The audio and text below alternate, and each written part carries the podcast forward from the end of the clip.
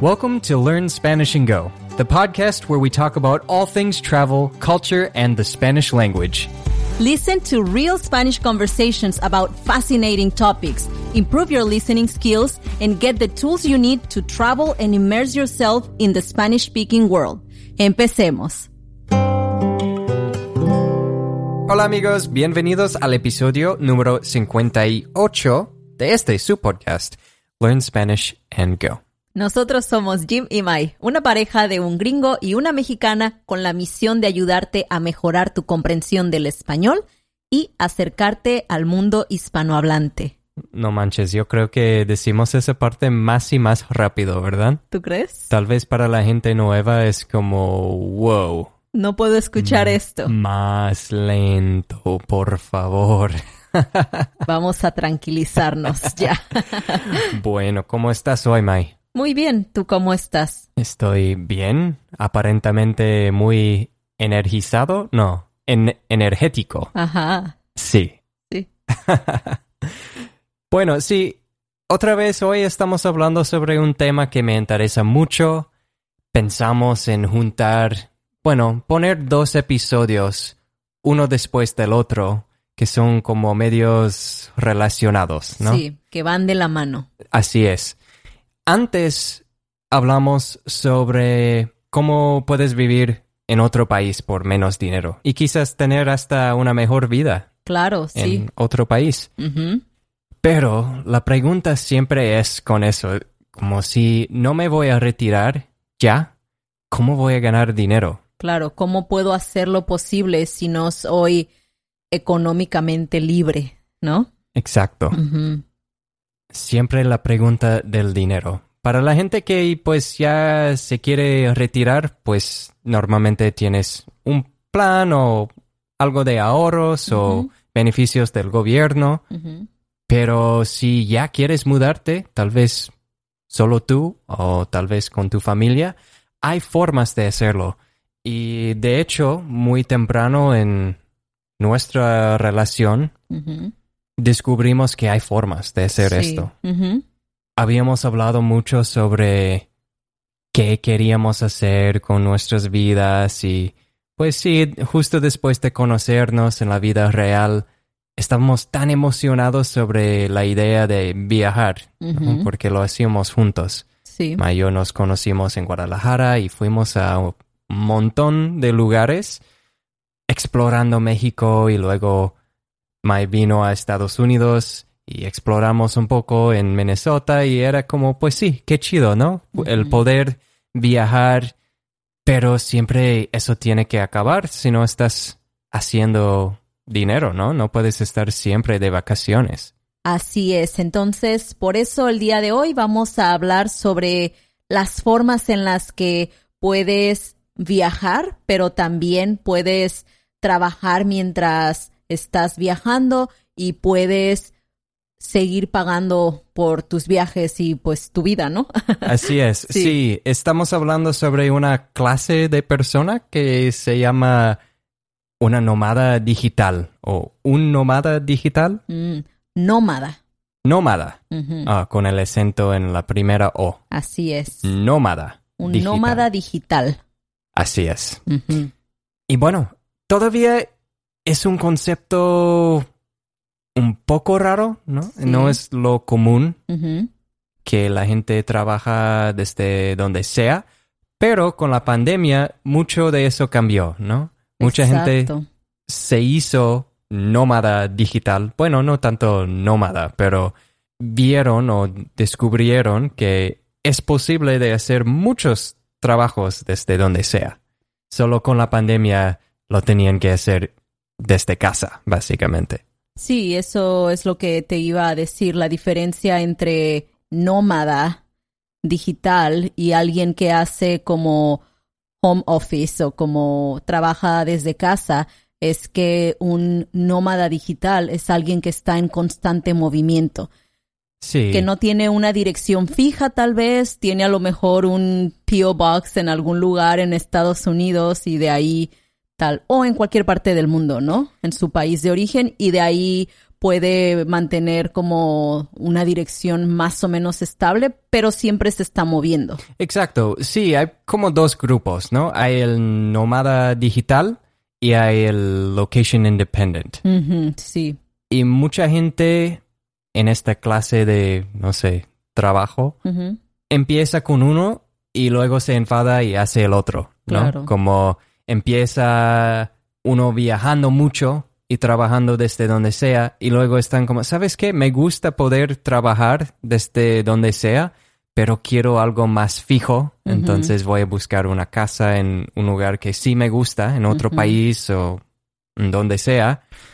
O hay la gente que ya trabaja en casa y están como, bueno, puedo hacer esto en cualquier lugar en donde haya internet. Y quiero viajar, quiero explorar más, entonces voy a ser nómada digital. Sí, ¿qué somos nosotros? Mm, una combinación, yo creo. Sí, Porque ahorita diría que somos location independent. claro. ¿Cómo, cómo dices eso? No sé, ah, en español sería como, Literalmente, bueno, sí, literalmente es independientes de una ubicación, ok. pero nunca jamás he escuchado eso en español. Sí, hay traducciones que, que no van, ¿verdad? Como sí. debe haber otra forma de decirlo. Pero sí, también hemos sido nómadas digitales, donde una semana estamos en Querétaro y la próxima semana estamos en Puebla, por ejemplo. Sí. Los dos son divertidos, pero sí hay un poquito más de caos cuando eres nómada digital.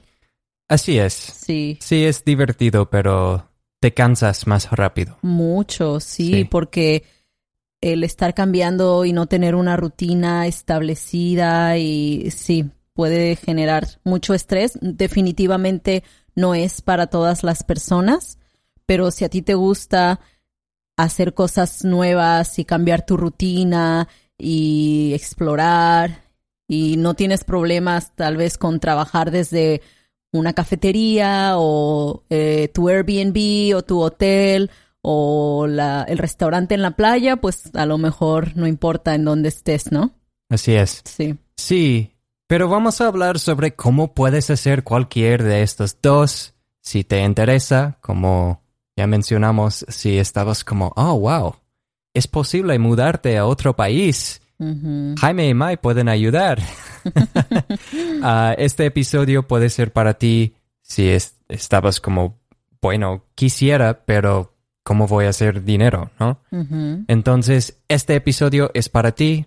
Si no, si estás contento ya en tu trabajo y no tienes planes de mudarte ni nada, pues tal vez también te interesa ver las opciones, ¿no? Saber que es posible trabajar desde donde sea y puedes ser emprendedor o puedes trabajar por alguien más. Para.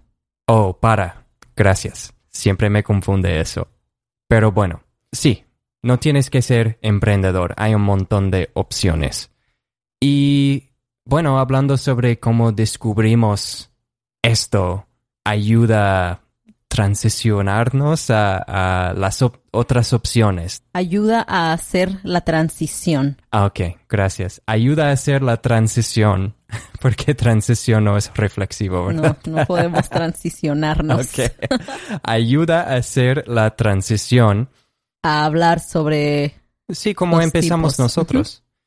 Y en un inicio, pues, estábamos leyendo algunos blogs. Bueno, tal vez un poco más yo, leyendo sobre algunos blogueros que viajan profesionalmente, supongo que puedo decir. Tenían sus blogs de aventuras. Y pues específicamente un amigo de nosotros que luego conocimos, a Matt, the Expert Vagabond, estaba leyendo su blog, pensé como, oh, wow, qué chido, qué interesante, puede vivir de su página, de su blog y viajar hasta donde sea. Y pues un día lo conocimos, ¿no? Le mandamos un mensaje y él iba a estar en Sayulita, en México, y fue ahí donde conocimos como seis u ocho otros blogueros y estamos como, wow, no manches, se puede hacer, ¿no? Es muy realístico. Entonces ahí había no solo blogueros de aventuras, pero otros tipos, ¿no? Y, y abrió nuestras mentes sobre cómo qué es lo que puedes hacer, ¿no? Sí, había gente que estaba escribiendo más bien como cosas de como el estilo de vida, no tanto como de viajes de aventura, ¿no? Había gente que escribía libros, había Para sí, otras personas. para otras personas, como sí. ghostwriting. Ajá. ¿eh? Había un bloguero que simplemente habla como sobre productos tecnológicos. Sí. Y eso abrió las puertas para nosotros, ¿no? Porque luego descubrimos podcasting y YouTube y todas estas otras formas en las que puedes hacer dinero por Internet. Y bueno, sí, obviamente tenemos un poco más conocimiento tal vez sobre los trabajos de emprender, pero muchas de estas cosas puedes hacer tú como empresario o con una empresa. ¿no? Sí, de manera independiente o siendo contratado por una empresa. Así es. que yo creo que es una buena forma de empezar, ¿no? Si te interesa a ti trabajar desde tu casa o tener independencia en cuanto a tu ubicación, tal vez te gustaría empezar a buscar trabajos que estén contratando personas para trabajar en casa, que yo creo que ahorita con la pandemia hay muchísimas oportunidades con esto. Como Jaime ya lo mencionó antes, siento que esto no era tan común, sí, hace algunos años, pero con la pandemia se aceleró y, por ejemplo, yo nunca me imaginé que la educación casi alrededor del mundo en algún momento iba a ser así, completamente en línea, como pues la mayoría de países tuvieron que hacer. Entonces, sí, esta es una, es una buena forma de, de empezar a meterte en el mundo de, del trabajo en casa o independiente de ubicación. La educación es una de estas cosas. Hay maestros de cualquier cosa enseñando en línea. Así es. Y enseñar lenguas por Internet es algo muy grande, ¿no? Puedes enseñar inglés, aunque solo hables inglés. si has ido a la universidad con cualquier, ¿cómo se dice? Cualquier carrera, puedes enseñar inglés en muchas páginas. Es como su calificación con empresas como VIP Kid. Um, en Italki ni siquiera necesitas ningún... Let's take a quick break. Ahorita regresamos. Are you a Caribbean American? Are you looking for a podcast that truly speaks to your culture and identity? Look no further than Carry On Friends, the ultimate destination for all things Caribbean American, hosted by me, Carrie Ann. Dive deep into topics such as culture, heritage, and everyday life through the unique lens of the Caribbean American experience. You'll walk away feeling more connected to your roots. Follow and listen on Apple Podcasts so you'll never miss an episode of Carry On Friends, the Caribbean American experience. Your Caribbean American community awaits. Diploma o algo que te especifique que eres maestro de lenguas. Así es. Sí. Ajá. Ujú. Así que, pues sí, eso es una opción otra vez, donde puedes emprender y tener tu propia página o inscribirte o, o ser empleado de otra empresa y hacer la misma cosa.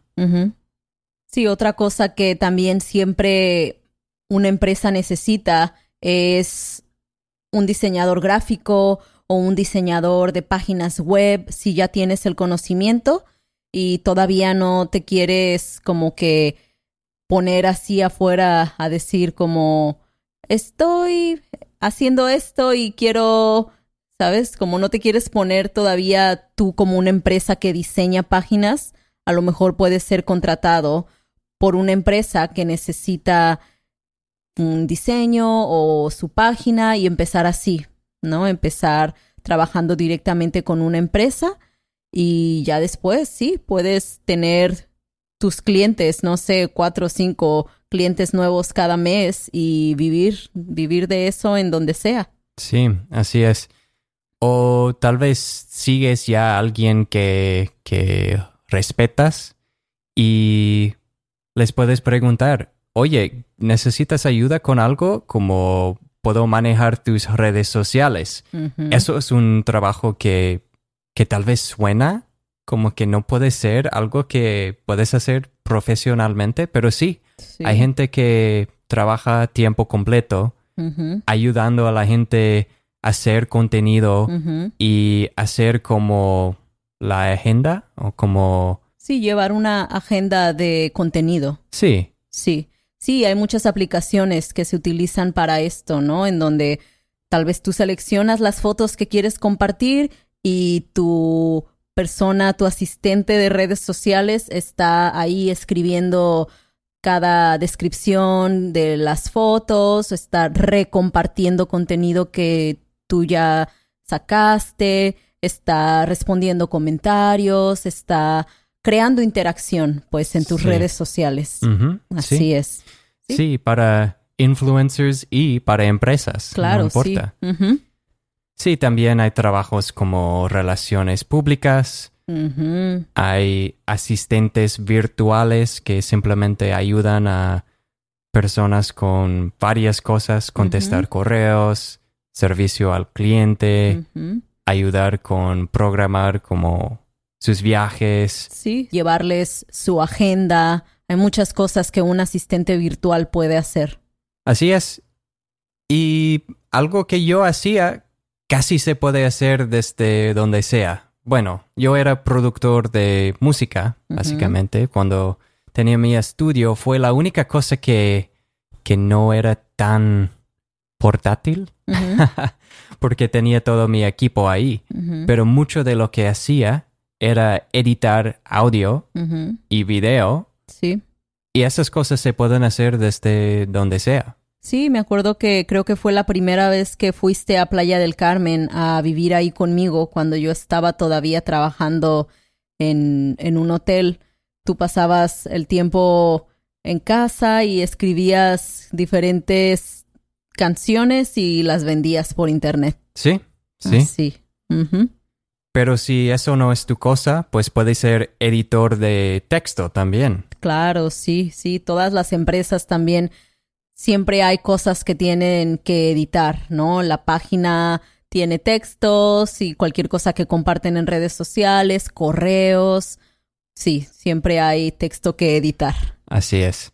Otra cosa puede ser un representante de servicio al cliente, ¿no? Las personas que normalmente contestan los teléfonos. Sí, sí, mencionamos un poco eso con el asistente virtual, pero puedes tener eso como tiempo completo, simplemente eso ayudando las empresas con, con los clientes, sí, Sí. con las quejas, con si hay gente pidiendo reembolsos, tienen problemas como haciendo su registro y todo eso. Y hay empresas muy grandes que se dedican a, a hacer esto. Mi hermana apenas comenzó a trabajar para una empresa súper grande, ni siquiera sé el nombre, pero ahora lo que mi hermana está haciendo es contestar llamadas del 911 que necesitan un traductor Ah, al sí. español y básicamente es lo que hace en su tiempo de trabajo todo el día, ayudar a traducir para este tipo de empresas. Qué chido, sí, porque ella trabajaba en un hotel por mucho tiempo y ya con la pandemia Dejaron mucha gente ir. Ella trabajaba ahí por como 10 años o algo así, ¿no? Sí, ya estaba medio enfadada.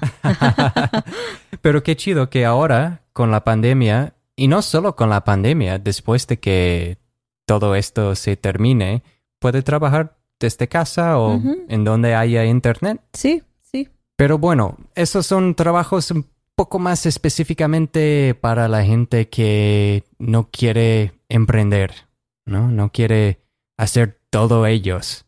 Pero ¿cuáles son los trabajos que son mejores para la gente que sí quiere emprender? Pues hay un montón. Yo creo que depende mucho de las habilidades de la persona y también de los gustos que tiene esta persona. Porque imagínate que a ti te encanta tejer. ahí hay unas opciones como muy grandes. Puedes tener un canal de YouTube para enseñar cómo tejer. Puedes empezar una tienda en línea como tipo Etsy para vender las cosas que estás haciendo. ¿Qué más puedes hacer? Puedes crear los diseños y simplemente venderlos a una tienda y que ellos se encarguen de todo lo demás. ¿Puedes hacer cursos de tejer? Sí, sí, puedes tener también como diferente tipo de contenido relacionado sobre lo que te gusta hacer, que en este caso es tejer, ¿no? Puedes tener todo en Facebook con una comunidad que es solo para miembros que hacen también lo que a ti te gusta y donde compartes tips con ellos.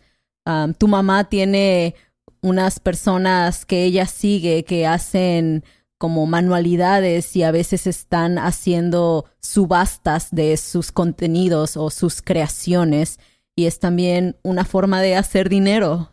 Sí, hay un montón de formas de ser bloguero, youtuber, hacer cursos en internet, en casi cualquier hobby que puedes imaginar, ¿no? Que yo sé que hay una página de, de una señora que hace un montón de esto con succulents. Las plantas como del desierto, ¿cómo se dice? Su- sucu- ¿Suculentas? Suculentas. Ok. Sí, tiene una página que es como bloguera y yo creo que tiene sus cursos o tal vez ha escrito algunos ebooks, no sé, pero ha hecho todo un trabajo de tiempo completo haciendo eso. Y es Sí. como, ¿a quién se le ocurre hacer algo así, no? Sí, ocurre. Ocurre hacer algo así.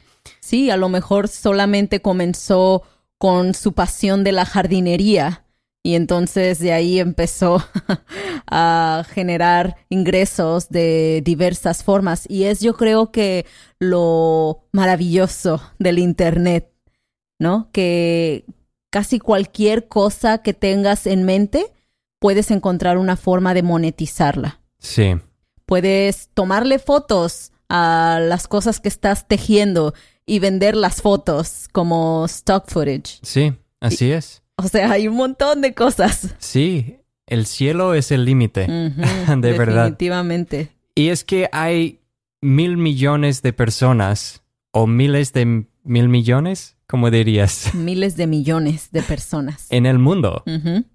Así que muy probablemente hay un grupo de personas que a ellos les encantaría encontrarte y Claro. leer lo que tienes o ver lo que haces. Y más y más gente en el mundo está conectada con el Internet. Claro. Así que tu audiencia puede ser el mundo. Sí. Y si a ti te interesa algo que piensas que es muy raro o como no muy común, seguramente hay otras mil personas en el mundo que a ellos también les interesa eso. Sí, y que no han encontrado a alguien que esté creando el contenido de esta cosa que les fascina, ¿no? Y entonces se pueden volver tus super fans. Exacto. Sí. Sí, Sí. Porque van a decir como, wow, nadie más habla sobre esto. Esto es mi héroe. Porque yo pensé que yo era el único que le gustó, que le Es- gustaba. que le gustaba esta cosa. Sí, definitivamente. Siempre hay un roto para un descosido, decimos en México. Uh, wow. ¿Cómo, cómo va otra vez? Siempre hay un roto para un descosido. Ok, interesante. Vamos a explicar la frase en el breakdown section. Ok, muy bien, muy bien. Sí, el breakdown section es parte de la membresía, si no sabías. Y puedes encontrar eso en SpanishAndGo.com.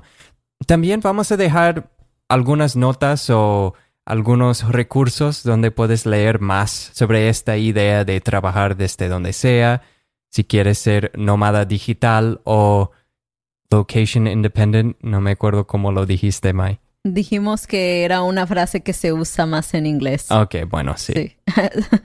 si quieres tener independencia geográfica, Eh, Pues sí, sí. Y hacer el arbitraje geográfico, como Claro. hablamos en el último episodio. Sí. Pero sí, eso es todo por hoy. Este es un tema muy grande. Sí, yo creo que mencionamos muy pocas cosas de las que puedes en realidad hacer si tú eres freelancer, ¿no? Si lo si haces este tipo de trabajo por tu cuenta, puedes dar consultorías, puedes encargarte de hacer la mercadotecnia para Sí. una empresa, puedes ser escritor independiente. Es que hay un sinfín. Podemos estar aquí por horas hablando sobre todas las cosas que puedes hacer. Entonces, si a ti te interesa esta idea, pues podemos hablar más en un futuro si, si quieres escuchar sobre los beneficios de, de ser nómada digital. Ah, no todo es como Miel sobre hojuelas. eso. Definitivamente hay cosas que las personas que tienen un estilo de vida más convencional piensan que, wow, debe ser súper padrísimo, ¿no? Ser nómada digital, pero viene con sus retos. Así es. Sí. Sí, entonces, si quieres escuchar más sobre esto, pues escríbenos. Siempre ayuda a tener algo de, de feedback de ustedes. Retroalimentación. Uh, qué palabra. Reto, retroalimentación. Wow, ok. Eso es feedback. Sí.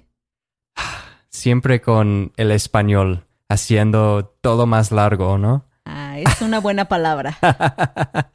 Retroalimentación. Ujú. Ok, voy a practicar esa palabra. Y puedes practicar más palabras de este episodio otra vez en nuestra membresía. Muchas gracias por escucharnos y hasta la próxima. Hasta la próxima. We hope you enjoyed listening to this episode of the Learn Spanish and Go podcast.